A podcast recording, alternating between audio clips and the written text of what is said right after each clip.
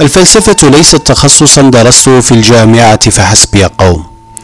وإنما هي حياة أو أسلوب حياة بشكل دقيق. لهذا لن أخوض في تعريف الفلسفة فقد خاض فيه الكثير من الطفوليين. على غرار الفرنسي جيل دولوز والألماني إيمانويل كانت وغيرهما.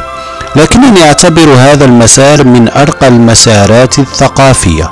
أعترف بأن التفلسف أداة شغب في الكثير من الأحيان. فهو عملية تنتخز العقول وتدفع الضمائر إلى الاضطراب تخوض في متركات مشبوهة فكرية في الكثير من الأحيان أيضا.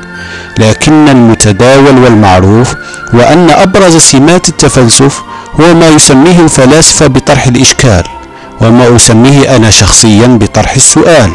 ذاك الذي يضع السائل والمصغي إليه على عتبات التفكير الجاد.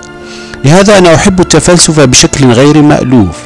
ليس لأنه أداة تفكيرية وإيقاعية خلال عمل الأكاديمي والثقافي وحتى الفكر الأدبي وإنما هي طريقة تجعل كافة ما يحيط بنا على طبق التساؤل والتمحيص والتحليل والنقد والتفكير وإعمال العقل فيه.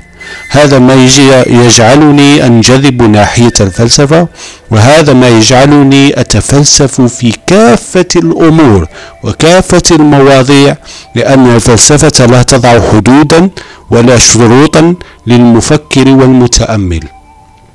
لا تلوموني لأنني أتفلسف. أرجوكم.